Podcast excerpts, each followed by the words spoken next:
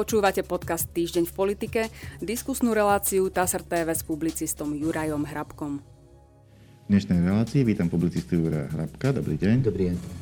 Pán Hrabko, dneska po dlhej dobe nezačneme koronavírusom, ale začneme veľmi vážnou situáciou, ktorá je u nášho východného suseda na Ukrajine. Ocitujem zo správy TASR z 26. januára. Situácia na Ukrajine je napätá, ale šéf slovenského rezortu zahraničia Ivan Korčok verí v jej vyriešenie diplomatickou cestou. Uviedol to médiám počas stredajšieho rokovania Bezpečnostnej rady Slovenskej republiky. Priblížil, že cieľom rokovania je komplexné zhodnotenie situácie pozdĺž východnej hranice Ukrajiny a prípadných dôsledkov pre Slovensko. Predpokladám, že vzhľadom na situáciu sa bude Bezpečnostná rada stretávať častejšie, podotkol s tým, že na stredajšom rokovaní sú okrem členov rady prítomní aj predseda parlamentu Boris Kollár, predseda parlamentného branobezpečnostného výboru Juraj Krúpa či spravodajské zložky. Tak začneme samotnou bezpečnostnou radou.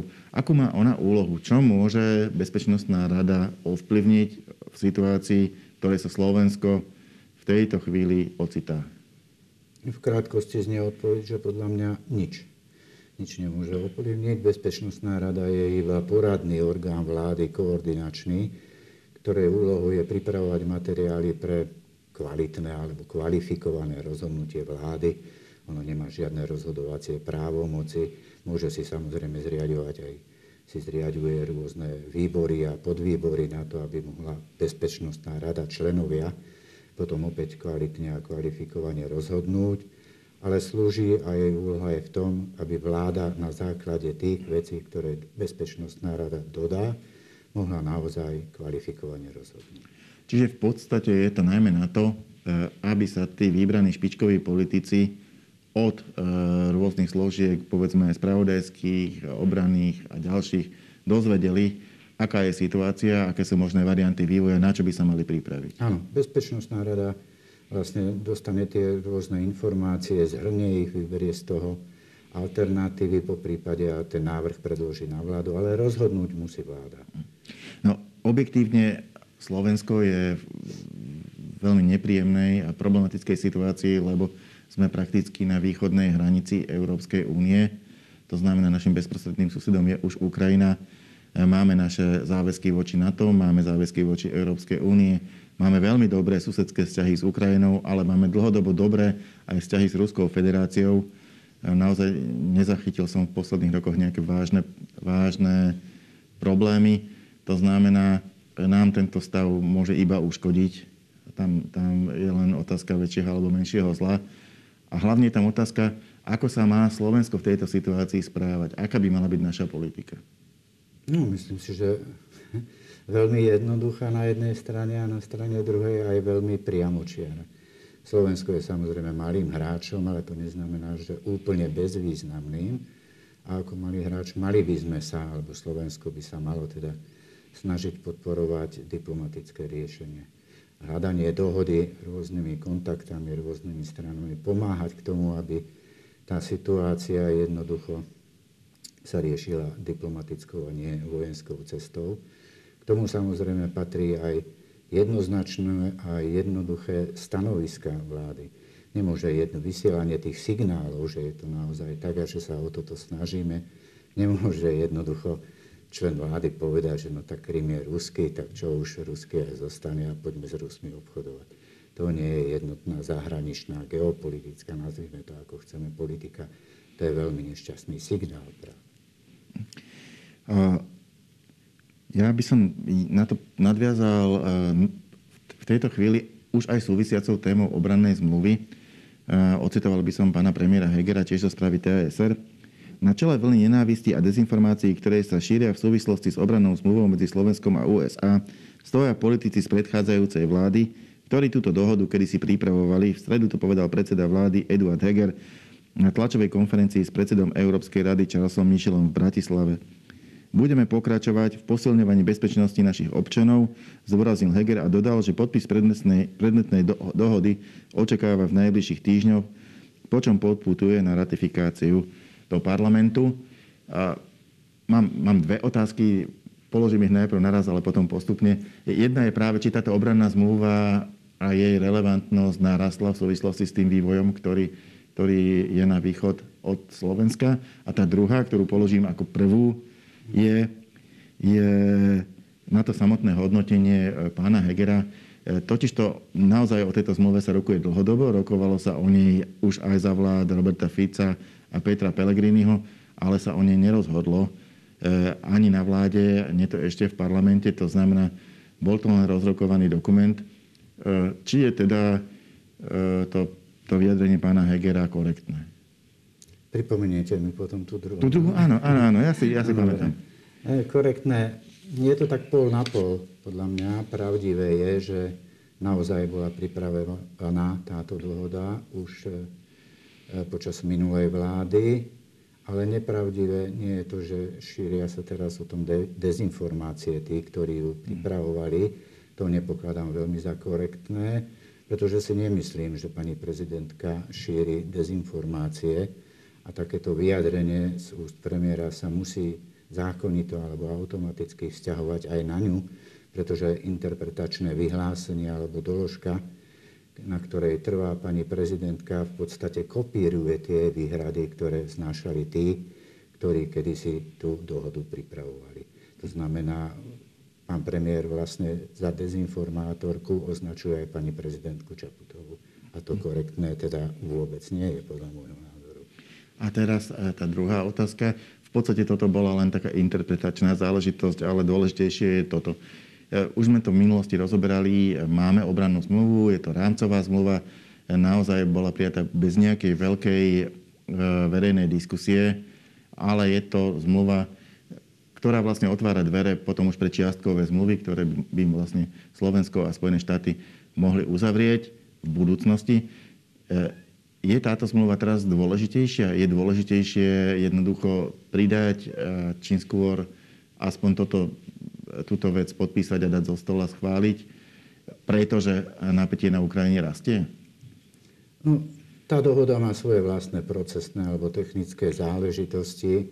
Nemyslím si, že sa to dá veľmi urýchliť ani veľmi, veľmi spomaliť. Jednoducho už žije svojím životom, to znamená, že už je prísť podpísaným, pôjde do parlamentu. V parlamente sa to môže trochu zdržať, ale nemusí, pretože vládna koalícia má stále drvivú väčšinu poslancov v parlamente, ktorý má vydať súhlas s ratifikáciou a pani prezidentka ju potom ratifikuje. Opäť môže a nemusí, ale nie je dôvodu, aby ju neratifikovala. Pokiaľ k tomu zase viete, tú interpretačnú doložku môže pripojiť vlastnú ešte aj parlament a tak dať súhlas na ratifikáciu, tak ako to bolo v prípade slovensko-maďarskej zmluvy za vlády Vladimíra Mečiara, vtedy parlament takisto dal vlastnú interpretačnú doložku a až tak sa to ratifikovalo. Ale pravda je taká, že tá interpretačná doložka je jednostranná záležitosť.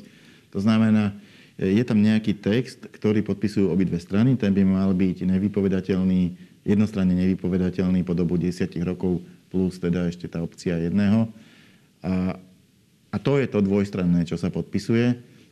Kdežto interpretačná doložka len hovorí o tom, že my to podpisujeme a chápeme to my takto, ale druhá strana sa k tomu už nevyjadruje. Teda to asi nemá nejaký veľký právny efekt.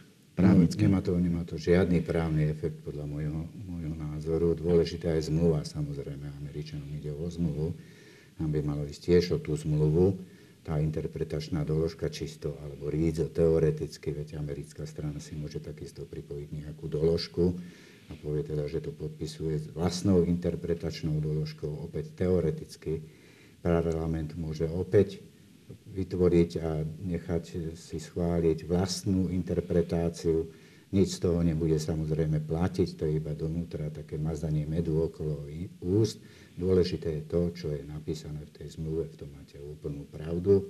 A dôležité je, si myslím, pre jednu aj pre druhú stranu, aby tá zmluva bola, teda dohoda, ak hovoríme o nej. To potom už tie vlastné interpretácie, ako sa budú jednotlivé články tej dohody interpretovať, to potom, ak príde k sporu, tam je relevantný iba súd a to je všetko na dlhé lakte. Dôležité je pre jednu aj druhú stranu, tak ako to vychádza z tých vyjadrení, aby tá dohoda bola čo najskôr podpísaná a ukončená ratifikáciou. No, fakt je, že opozícia, najmä Smer, Hlas a teda určite aj Republika, ľudová strana, naše Slovensko, sa veľmi aktívne stávajú proti tejto obrannej zmluve, teda tak, ako je vyrokovaná. Každý má Každý má svoju pozíciu od aj tých mimoparlamentných strán až po Smer a zase Hlas má trochu inú.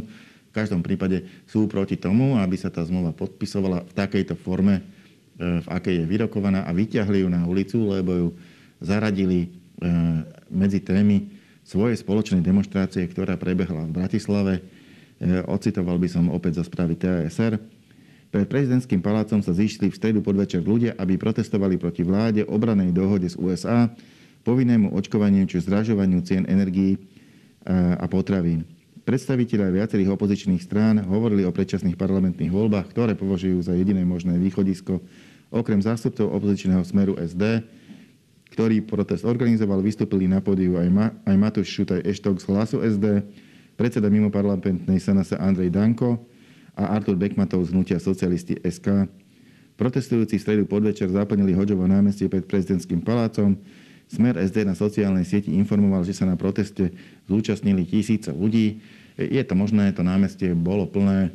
V každom prípade to, čo mňa viacej zaujalo ako to, ten spor, že či tam boli stovky alebo tisíce ľudí, bolo to, že sa na tomto proteste zúčastnil aj Hlas, aj Smer, aj SNS, ešte plus Socialisti SK. Už sa ani nepamätám, kedy bol podobný protest, kde by bol takýto výsek opozície prítomný. Je to preto, že doteraz ako keby minimálne Hlas rešpektoval pandemické opatrenia a nezúčastňoval sa, alebo tam boli aj nejaké iné dôvody, prečo nevystupovali spolu? To je otázka na jednotlivých straníkov a zástupcov strán, prečo teraz boli spolu a prečo predtým robili viac osve akcie, pretože tie osve akcie boli a teraz sa dali dohromady. No je to jednoducho dané aj tou politickou situáciou, ktorá je tu a máte pravdu opäť v tom, že ich spojila tá dohoda, obranná vojenská dohoda so Spojenými štátmi americkými a nekompetentnosť vlády v tomto. Aj to treba povedať, hoci oni to cítia, ale až tak to celkom nepovedia, respektíve nemajú na to argumenty. Vláda sa iba tvári, že vládne, ale v podstate nevládne. Takisto ako sa tvári, že robí politiku, ale politikárči. K takejto situácii nemuselo vôbec prísť. A teraz hovorím výlučne teda o dohode, nie o ostatných sociálno-ekonomických otázkach, ktoré s tým boli spojené, pretože rozumná vláda vyrokovala aj s takýmito stranami. Tým myslím hlavne teda Hlas a Smer, ktoré majú Smer, ktorý je zastúpený v parlamente a Hlas teda nemá poslancov v parlamente, ale sú tam poslanci nezaradení a rozumná vláda by sa uchádzala práve preto aj, že kedysi túto dohodu pripravovali o ňu. Jednoducho nechcela by rozumná vláda, aby sa takto vybičovali emócie, pretože tu už prevládajú emócie a nie rozum, a nie argumenty, a nie fakty. Je pravda, že niekedy, aspoň tu bola snaha o akýsi zahranično-politický základný konsenzus, medzi koalíciou aj opozíciou. Zdá sa, že konsenzus v tejto chvíli ani neviem, či ešte je niečo, na čom existuje. Možno sú nejaké prieniky medzi Hlasom a vládnymi stranami ohľadne pandemických opatrení, kde Hlas v niektorých prípadoch ako ochotný to podporiť. A tým sme asi skončili v tej otázke konsenzu. Či sú ešte nejaké témy, kde sa vedia spojiť? Ale určite by sme našli niekoľko tém a určite tých tém ešte pribudne. A hovorím pribudne práve preto, lebo vláda sa iba tvári, že vládne, ale ona v podstate nevládne, udržuje nejako ten chod štátu, ale nevidíte žiadne veľké rozhodné kroky a nevidíte žiadne zlepšenie situácie v krajine. To je proste, ak si porovnáme tie nádeje a očakávania, ktoré tu existovali v krajine, krátko po voľbách, pred 2 rokmi, s dneškom. No tak to je ako nebe a dudy, ako hovoria Češi, to je obrovský rozdiel. Stačí, keď sa pozriete na výsledky prieskumu dlhodobých o dôveryhodnosti tejto vláde. A takéto akcie opozície sú samozrejme dôsledkom alebo následkom toho, ako vláda vládne. A je férové, že opozícia v podstate takúto tému ťahá na ulicu, myslím tým tému obrannej zmluvy, pretože inak je to naozaj téma, ktorá by si zaslúžila rokovanie medzi koalíciou a opozíciou, ktorá by si zaslúžila uchádzať sa o akýsi aspoň minimálny konsenzus parlamentný ohľadne takéto zahraničnej otázky, zahranično-politickej, ale nenastal, to je pravda, ale na druhej strane naozaj postavili túto otázku pred teda niekoľko tisíc ľudí na tom námestí. Je to fér? V politike neexistuje slovenské odváž nejaké férová. Politika nie je o férovosti. Môže byť v jednotlivých prípadoch o férových krokoch, alebo nie, ale politika ako taká nie je o férovosti. Jednoducho opozičné strany vidia a cítia, aká je vláda kompetentná alebo nekompetentná, to už nechám na nich, vidia, kde má slabiny. Vláda si tento stav zapričinila, ja to opakujem, sama. Teraz hovorím opäť výlučne iba o tej dohode so Spojenými štátmi, pretože keby ich vtiahla do tých rokovaní, nezbytá situácia možno bola iná.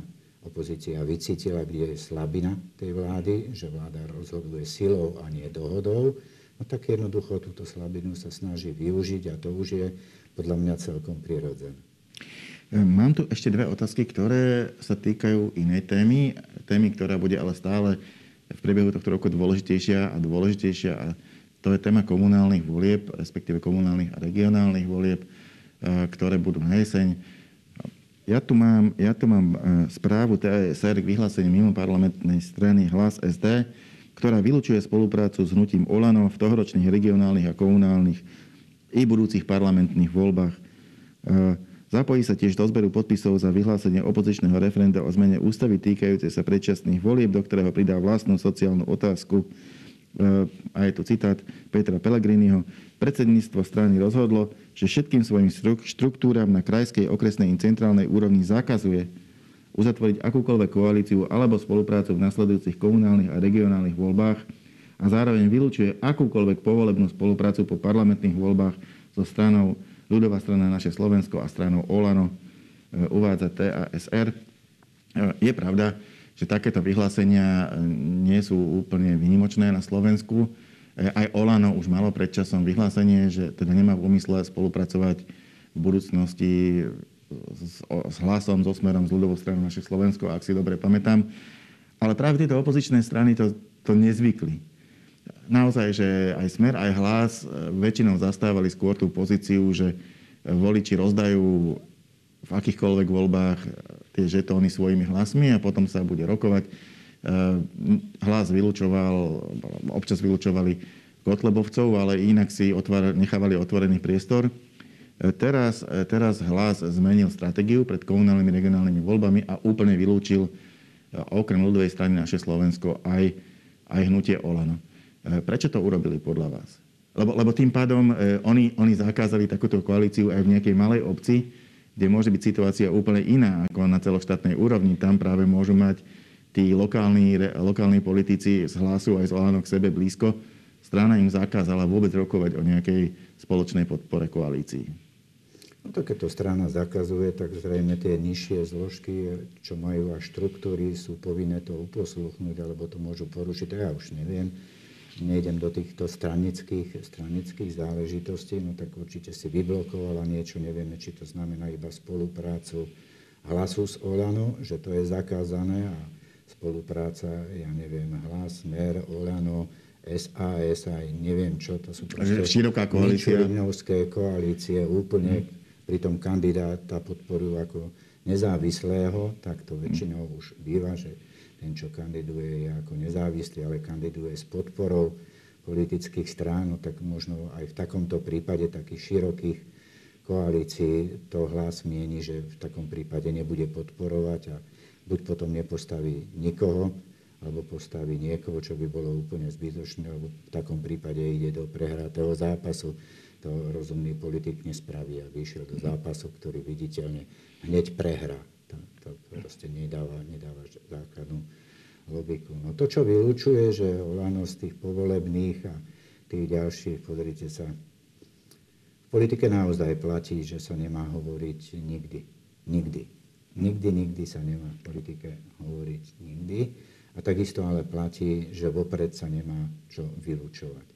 Pretože tá situácia sa môže úplne zvrtnúť, nikto nevie, aká bude o pár týždňov, mesiacov, rokov, keď prídu voľby. Ja si pamätám a vy si pamätáte a naši diváci si určite pamätajú takisto, ako HZDS malo nulový koaličný potenciál, teda nemalo žiadny koaličný potenciál roky a potom sa dostalo do polohy, že ono vlastne rozhodovalo, kto vytvorí vládu, na ktorú stranu sa prikloní. Pretože záujem o HZDS má vtedy aj Robert Fico, aj Mikuláš Zurinda. A záležalo iba na HZDS, kto bude vládnuť. Takže takéto vylúčovania dopredu naozaj nie sú, nepokladám za správne. A vnímam to iba ako momentálnu, aktuálnu udičku na ľudí. Chcete byť proti, áno, no tak sa pridajte k nám, my hlas to zabezpečujeme. Ale tak to neskončí.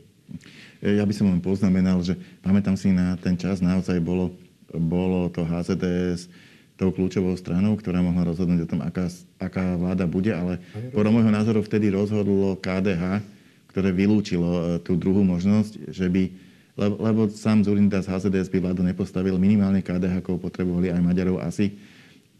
A keď to KDH zabalilo, no, tak ostalo HZDS tým pádom už len do koalície s Robertom Ficom. Ale myslím si, že odbáčame. Ja by som radšej... KDH už tedy prišlo s kryškom po funuse. Ale dobre. Poďme ešte k druhej komunálnej téme.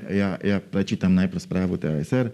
Primátor Bratislavy Matúš Vallo chce v tohoročných jesenných komunálnych voľbách obhájiť svoj post a opätovne kandidovať na šéfa bratislavskej samosprávy. Oznámil to na utorkovej tlačovej konferencii s tým, že spolu s jeho tímom zakladajú komunálnu stranu Tím Bratislava.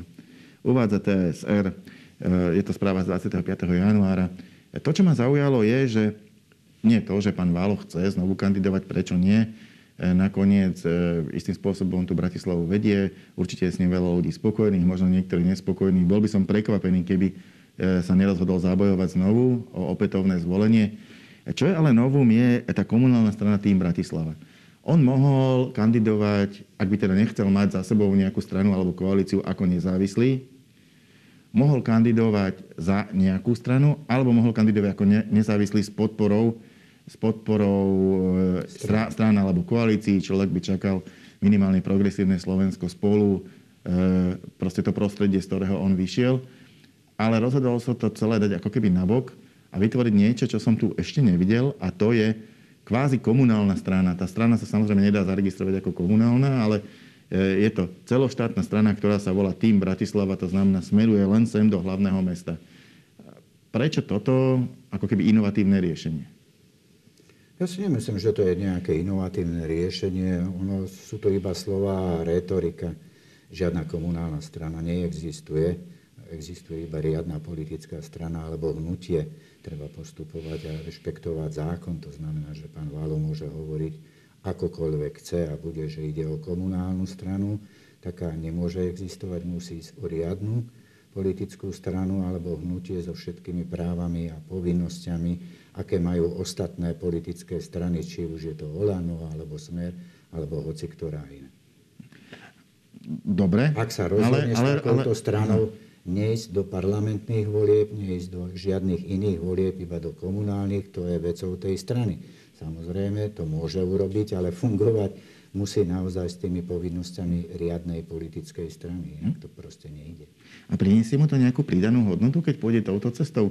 Lebo tým pádom, ja neviem, teoreticky by si mohol pán Rybníček tiež založiť stranu Tím Trenčín a ísť s takouto stranou. To som použil iba ako náhodný príklad, nie že by som si myslel, že sa to stane. Len tým chcem povedať, že je tento postup taký, že priniesie určitú výhodu tomu kandidátovi, ktorý takto kandiduje? Má za sebou subjekt, ktorý nie je... Je to nepopísaný list, ako keby. Nemá históriu, je nový. Volá sa takisto ako to mesto, v ktorom kandiduje. Je toto ten dôvod, alebo prečo vlastne? No veď každý si môže vzniknúť aj komunálna strana v Trnave, aj v Trenčine, ako vy hovoríte, aj v Nitre, aj v Košice, aj v Prešove. Hoci kde, ak splní podmienky a je registrovaná na ministerstve vnútra. Potom sa stáva politickou stranou, predloží stanovy a tak ďalej. Celý ten riadny postup, tak ako ho poznáme pri zakladaní normálnych strán, to, že sa bude volať Tím Bratislava, hovoríte, Tím Bratislava, na tom vôbec nezáleží, s tým pôjde teraz do komunálnych volieb. Dá sa to potom aj premenovať prípadne? Premenovať, hoci kedy sa na tom uznesú tí, ktorí tam sa uznesú. Ja neviem, aké bude mať orgány, ale musí ich mať, inak ako politická strana nemôže vzniknúť a nemôže sa samozrejme zúčastniť volieb. Toto je rozhodnutie, podľa môjho názoru, už aj do ďalšej budúcnosti. Jednak teraz to súvisí s tým, že asi nechce byť viazaný veľmi. Pán Vallo cíti sa, že až neohrozený, by som povedal, pretože široko ďaleko zatiaľ nevidieť nikoho iného, kto by sa uchádzal o tento post v Bratislave. To znamená, že tá konkurencia môže byť slabá. Toho sú si vedomi aj ďalšie politické strany, z ktorých nevyrástla počas tohto obdobia nejaká výrazná komunálna osobnosť, ktorá by mala tú Bratislavu pod malíčkom, ktorá by komentovala tie kroky, ktorá by vydávala stanoviska. To znamená, že toho relevantného súpera ako si zatiaľ nie je vidieť. On sa ešte môže samozrejme aj počas leta objaviť, ale zatiaľ ho nie je vidieť. A jednoducho pán Vallo sa cíti na koni a môže uzatvárať koalície už ako rovný s rovným. Nemusí prijímať podporu, nemusí ju odmietať od politických strán, ale bude hrať, tak povediac, na vlastné tričko.